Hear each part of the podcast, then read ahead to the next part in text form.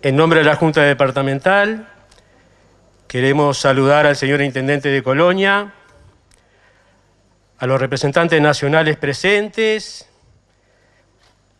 a los señores directores y personal de confianza del Gobierno Departamental,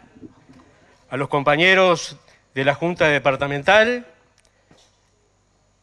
a la prensa, saludar también a la Escuela de Hotelería que siempre nos acompaña en estos encuentros y colabora. Y bueno, cuando venía para este encuentro pensaba que en este quinqueño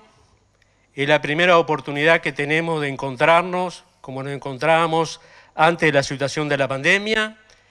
y que era un motivo de alegría poder estar todos juntos nuevamente y a disfrutarlo. Y también, ¿por qué no?, cuando